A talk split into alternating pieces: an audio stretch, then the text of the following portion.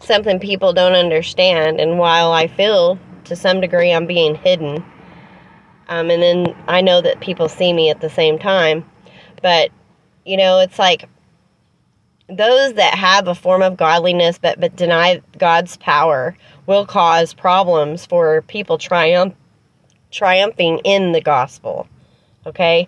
So you have to stay away from them because what they'll do is they'll doubt and they'll accuse and they'll assume and they'll be suspicious and all that kind of stuff whenever it's not even there. And the reason that they do that is probably because their intentions were that they wanted to see you that way to begin with because to them you were nothing to begin with. So, and that's what I've noticed is I've noticed that and that was another reason I laid down my life because I knew that, that that people were trying to destroy me. And many people actually. And I knew that I had a, a bigger fight on my hands that was bigger and a more spiritual fight. So, I'm going to read these two to you. 1 Peter 5 8. Be sober, be vigilant, because your adversary the devil, as a roaring lion, walketh about, seeking whom he may devour.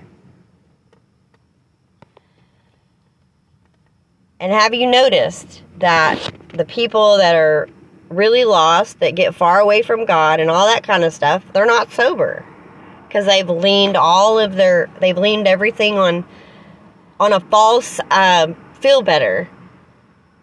But in Hebrews 2:14 it says for so much then as the children are partakers of the flesh and blood he himself likewise took part of the same, that through death he might destroy him that had the power of death, that is the devil.